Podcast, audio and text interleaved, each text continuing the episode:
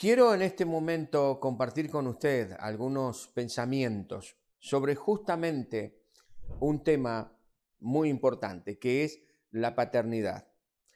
La paternidad de Dios. Mire, las escrituras nos muestran un claro ejemplo de paternidad y la podemos encontrar en nuestro Padre Celestial, en Dios. Hoy necesitamos más que nunca padres, padres que sean realmente padres, más que progenitores. ¿Qué es ser papás? Lamentablemente no, no hemos tenido quizás algunos oportunidad o no quisimos saber lo que era ser papás antes de encargar un niñito. Evidentemente ser papás implica mucho más que encargar un niño, traer un hijo al mundo. Alguien dijo, hacer un hijo cualquiera lo hace. Ser padre del mismo, eso, eso es otra cosa, completamente distinta. Es algo muy serio que implica muchísima responsabilidad. Nuestra cotidianeidad, em, las vivencias que tenemos a diario nos demuestran y nos hacen ver la necesidad de contar con padres conforme al corazón de Dios, con padres que asuman esa responsabilidad de papás, con hombres verdaderamente hombres que aman a Dios, que siguen a Dios, que sirven a Dios y que están dedicados a sus familias, a su esposa y a sus hijos. Ahora, ¿cómo es un padre conforme al corazón de Dios? ¿Cuál es el parámetro que nosotros podemos seguir? ¿Dónde podríamos mirar cómo debiera ser un padre conforme al corazón de Dios? Por supuesto, no podemos menos que ir a la escritura, menos que ir a la palabra de Dios, a la Biblia. No podemos menos que fijarnos en ese parámetro que es nuestro Padre Celestial, que es Dios. Es verdad que muchos de nosotros, muchos de ustedes, muchos de nosotros, no hemos contado con una imagen terrenal de un buen padre. Quizás hemos tenido malas experiencias y es por eso que se nos desdibuja un poquitito lo que es realmente un padre conforme al corazón de Dios. Pero permítame por unos minutos mirar juntos las escrituras y ver estas facetas, porque este, este tema es muy amplio, es multifacético, pero déjeme por favor considerar dos aspectos de la paternidad de Dios dos aspectos de la paternidad de Dios que nos van a ayudar a nosotros a quizás comprender un poquito, quizás retomar algún rumbo, algún camino perdido, para ocupar el rol que debemos asumir como papás. Hoy es nuestro día y es bueno que hoy tanto papás como hijos, podamos meditar en este aspecto. La Biblia nos muestra a Dios como el Padre que permanentemente está esperando reencontrarse con el hombre, con su creación, para, como se ha dicho, poder hacer del hombre un hijo de él. En la escritura encontramos en Génesis capítulo 3, el primer libro de la Biblia, Génesis, en el capítulo 3, cuando nos cuenta, cuando nos narra la historia de la caída del hombre, luego que éste desobedeciera a Dios y se sintiera tremendamente culpable, se sintiera ya como perdido, al escuchar que Dios estaba caminando por el huerto, porque el deseo de Dios es tener comunión con sus hijos, con su creación, con nosotros. Pero después de haber caído el hombre, escucha que Dios está en el huerto, se esconde de Dios, se esconde de su mirada. Y Dios dice aquí en el capítulo 3, versículo 9 de Génesis, dice que Dios llamó al hombre y le dijo, ¿dónde estás tú? Dios estaba con una actitud de búsqueda del hombre. Estaba buscando al hombre en el huerto. No es que Dios no supiera dónde está. Por favor, Dios es, eh, está en todos lugares, Dios todo lo sabe. Pero es como para que esta, mm, esta similitud con las facultades humanas que le da la Biblia a Dios nos hace a nosotros entender un poquitito mejor cuál es la actitud de Dios que Dios nos está buscando. Dios nos busca. Dios buscaba al hombre. ¿Dónde estás tú? Esa actitud de búsqueda, no para juzgarle, no para condenarle, sino para tener comunión con Él. En el Evangelio según San Lucas, en el capítulo 15, se nos relata una triple historia que nos hace ver también esa actitud y esa faceta del amor de Dios y de la paternidad de Dios, de búsqueda, de búsqueda de, de su hijo perdido, de búsqueda de su hijo que se ha apartado, de búsqueda de aquel que tiene necesidad de Dios. Sabe que Lucas nos cuenta tres historias, una de ellas donde el pastor busca una oveja perdida, otra de ellas donde la mujer busca una moneda perdida, todos artículos de inmenso valor para quienes los tienen y que se les ha perdido. Pero la última historia de Lucas capítulo 15 tiene que ver con un papá que está esperando por aquello que se había perdido. Nos cuenta la historia del hijo pródigo. Seguramente usted si ha leído la Biblia se debe recordar, es muy conocida. De hecho, el dicho es muy popular, el hijo pródigo. Nos habla de este muchacho que abandonó su casa, se fue lejos y encontramos a un papá que no es pasivo en la búsqueda de su hijo. En Génesis capítulo 3 vemos a un padre, vemos a Dios que busca a Adán y a Eva, busca a aquel que se perdió, aquel que cayó, diciéndole, ¿dónde estás tú? Y aquí, en Lucas capítulo 15, se nos muestra a un padre que, que busca también a su hijo, pero de otra manera. Se nos muestra a Dios allí em, buscando, mm, buscando eh, a su hijo, pero de distintas formas está, nos dice la palabra del Señor que lo estaba esperando. Porque a algunos Dios los busca intensamente, pero a otros Dios los espera ansiosamente. Podríamos decir que son dos caras de la misma moneda. Nos relata San Juan capítulo 3, versículo 16, que Nicodemo, un principal entre los judíos, viene a Jesús de noche. Jesús le estaba esperando para mostrarle el camino de la verdad. El hijo pródigo, de quien ya mencionamos en Lucas capítulo 15, de 20 y 21, dice, y cuando este muchacho decidió volver a su padre, nos cuenta la historia que cuando él aún estaba lejos, lo vio su padre y dice que fue movido a misericordia y corrió y se echó a su cuello y le besó. La búsqueda del padre de tener a su hijo nuevamente con él.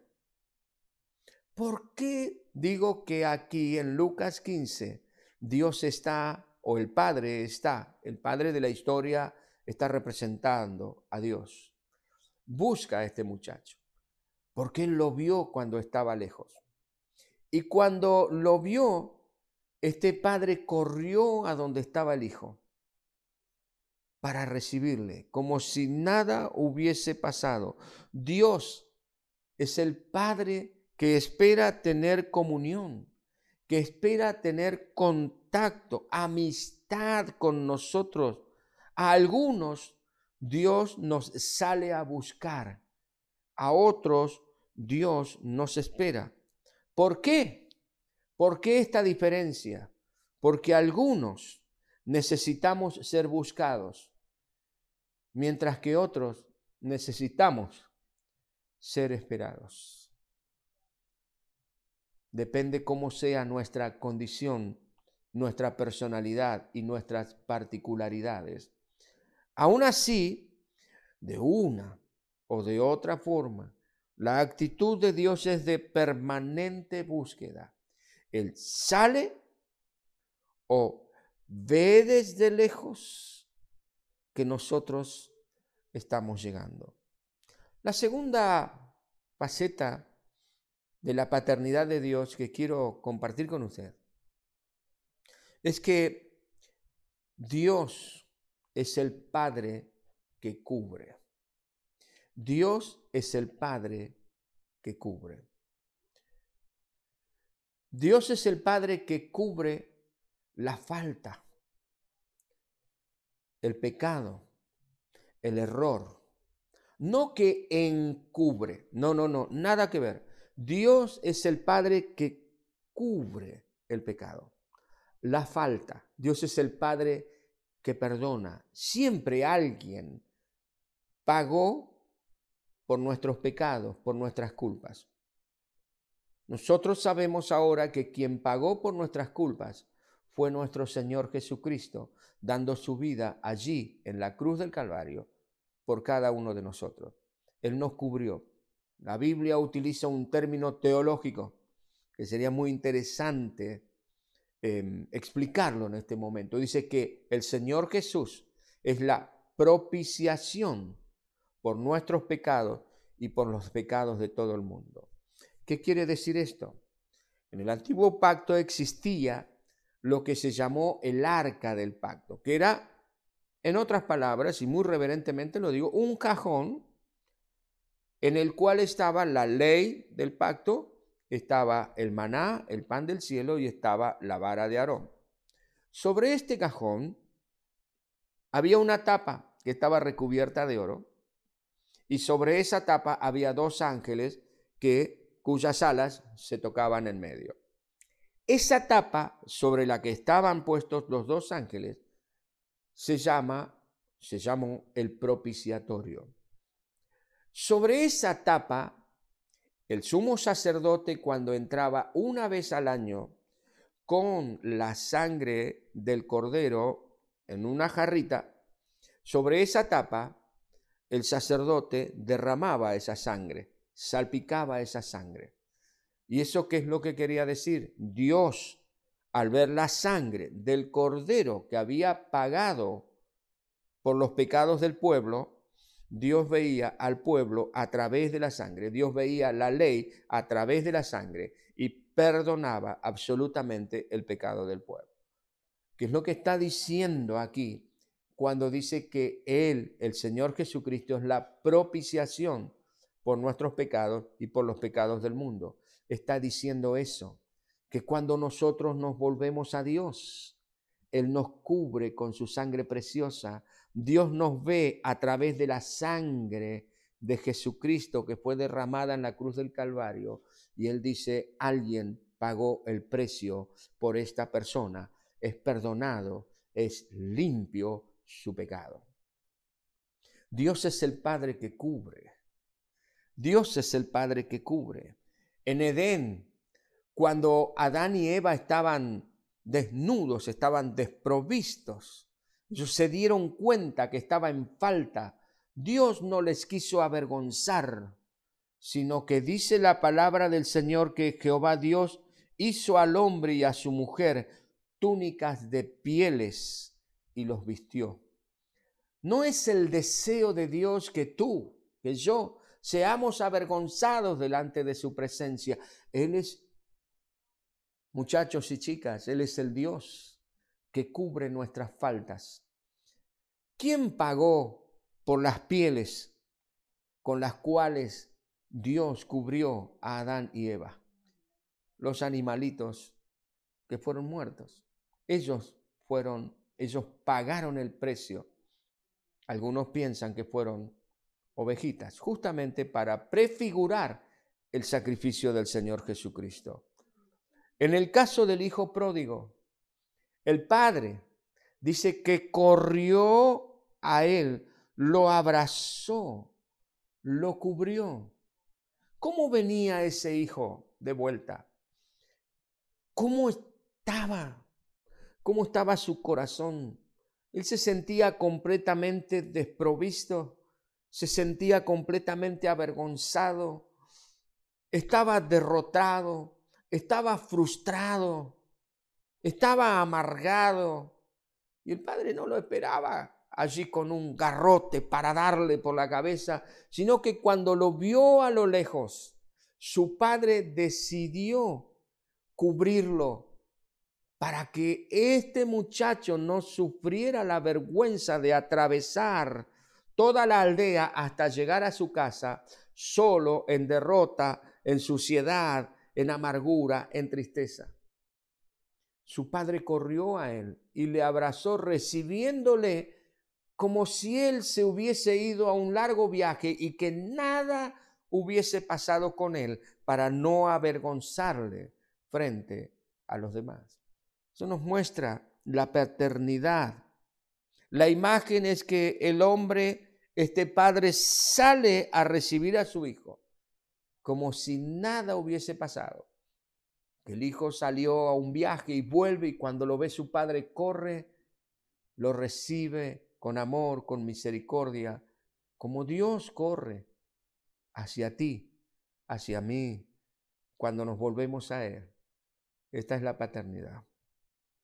Dios jamás busca, vuelvo a reiterarlo, Dios jamás busca nuestra vergüenza.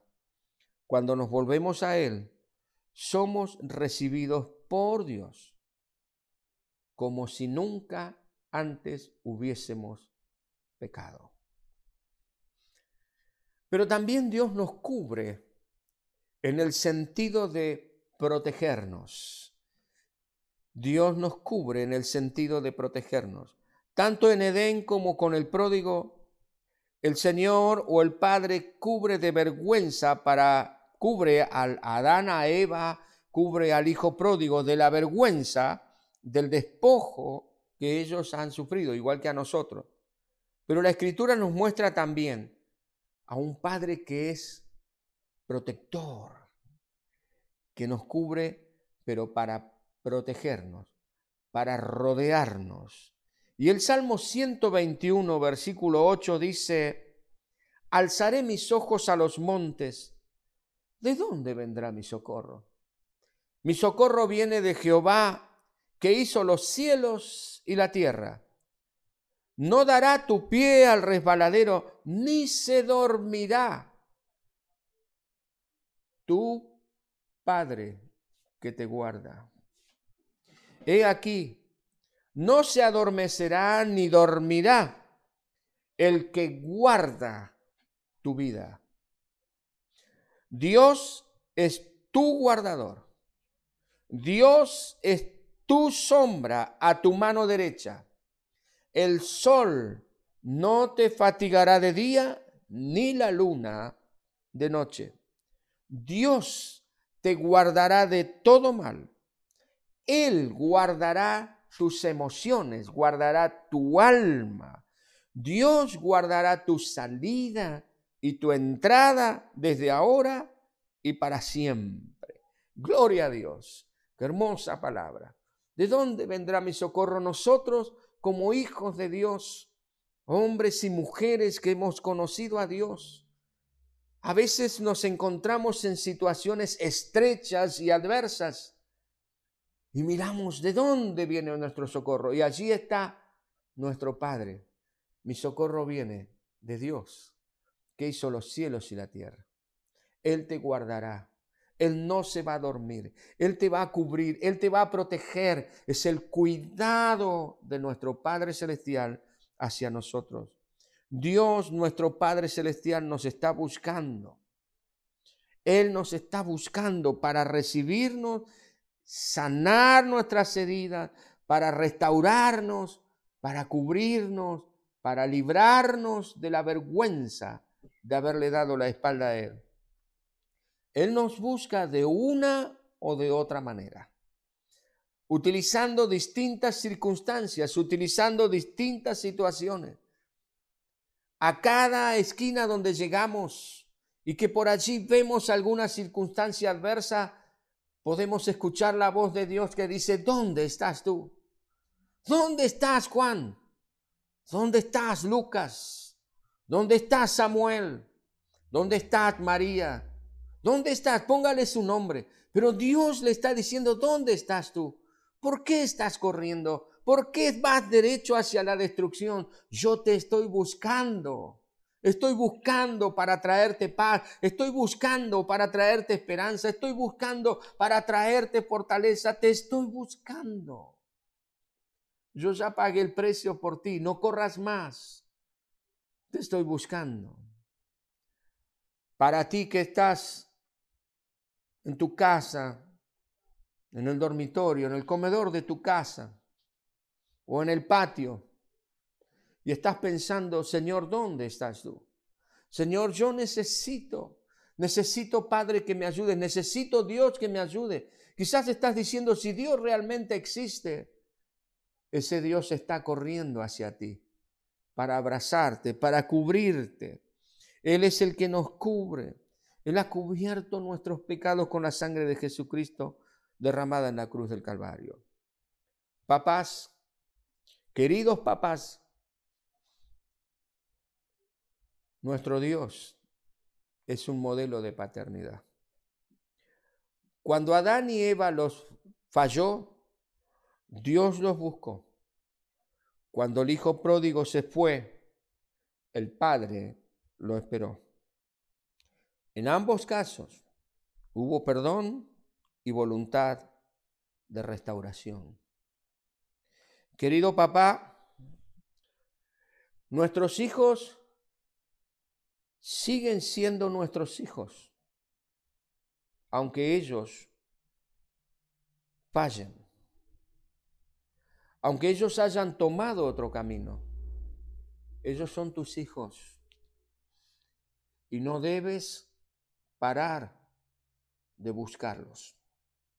A algunos tenemos que salir a buscarlos, pero otros tenemos que estar a la expectativa de cuando regresen. Pero en ambos casos, en ambos casos, debemos estar dispuestos a recibirlos con amor, con perdón y con espíritu de restauración. Es duro, es difícil, pero Dios nos ha dejado el camino. Dios nos ha dejado el ejemplo. Hoy pensemos en nuestro rol de papá. No te desanimes si tus hijos han desandado el camino. No desfallezcas si se han apartado de ti. Búscalos espéralos, tengan la edad que tengan. Dios va a honrar tu perseverancia. No te desanimes, sigue mostrándoles el camino, sigue dándoles el ejemplo de padre, de familia. Quizás como papás has fallado muchas veces, es verdad, pero ahora has conocido al Señor ahora puedes rehacer el camino. Y tengo un mensaje también para los hijos. Tu hijo. Quizás tu papá no haya sido el mejor. Quizás tu papá te haya abandonado, te haya maltratado. Quizás se fue de tu casa, formó otra familia, y sentís que se olvidó de ti. Quizás no esté en esta tierra, porque ya haya partido. Y te han quedado seguramente o tal vez recuerdos amargos, recuerdos tristes, o quizás, gloria a Dios, si fue así, recuerdos maravillosos, tremendos de su paternidad, de su amor, de su cariño, de su contención, de sus palabras, de su guía. Sus consejos hoy día te están, te están guiando, aunque Él no está. Quiero decirte algo. Si tu papá fue uno de los primeros que mencionamos, pues bien, cree que Dios puede cambiarle. Él sigue siendo tu Padre. Pídele a Dios por Él. Permite a Dios que sane tu corazón. Recuerda que el Señor Jesucristo dijo que Él vino para sanar a los quebrantados de corazón. Y si tu papá biológico no ha ocupado el rol de papá, pues bien, hoy Dios te ha dicho lo que Él es para ti. Mis amigos, mis amigas, mis hermanos y hermanas, la Biblia dice, aunque mi padre y mi madre me dejaran, Dios, Dios me recogerá. Permite que Dios sea tu padre. Permite que Dios ocupe es el lugar en tu vida. El lugar que del papá que quizás nunca tuviste o del papá que te está faltando. Dios, el Padre Celestial, que lo ha dado por todo por ti, te está buscando, esperando para darte una nueva oportunidad. Permitamos que Él lo pueda hacer. Papás, Miremos el ejemplo de nuestro Padre Celestial. Hijos, busquemos en el Padre Celestial el papá que quizás nunca tuvimos, que quizás nos faltó. Él lo ha dado todo por nosotros. Él jamás, jamás va a querer que tú salgas avergonzado, que tú salgas derrotado. Él lo dio todo. Dio a Jesucristo en la cruz del Calvario por ti. Permite que el Espíritu Santo de Dios sane tu corazón. Permite liberar a tu progenitor. Dale el perdón y sé libre tú. Sé libre tú de esa carga, de esa amargura, de esa frustración tan pesada que te ha perseguido durante toda tu vida. Dios es tu Padre. Dios te tuvo siempre en cuenta para bendecirte. ¿Y sabes qué? Para darte todo lo que el Padre le dio a su Hijo cuando regresó. Le dio amor, le dio contención, le dio restauración, le dio provisión, y si usted sigue la lectura en Lucas capítulo 15, dice que el papá dijo, traigan el becerro gordo, traigan el animal que tenemos guardado para la fiesta, mátenlo, hagan un asado, hagamos fiesta. ¿Sabes qué? Cuando tú y yo nos volvemos a Dios, aleluya, la bendición y el gozo de Dios llena nuestro corazón. Hoy es tu día, hoy es el día el día del Padre, de nuestro Padre Celestial que quiere bendecirte. Hoy es tu día, papá, para que te regocijes en Dios. Hoy es nuestro día, padres, para que miremos a Dios y aprendamos de Él cómo se ejerce una paternidad. Hoy es el día, hijos, para que valoremos a nuestros padres o para que miremos a nuestro Padre Celestial y rindamos a Él nuestra vida.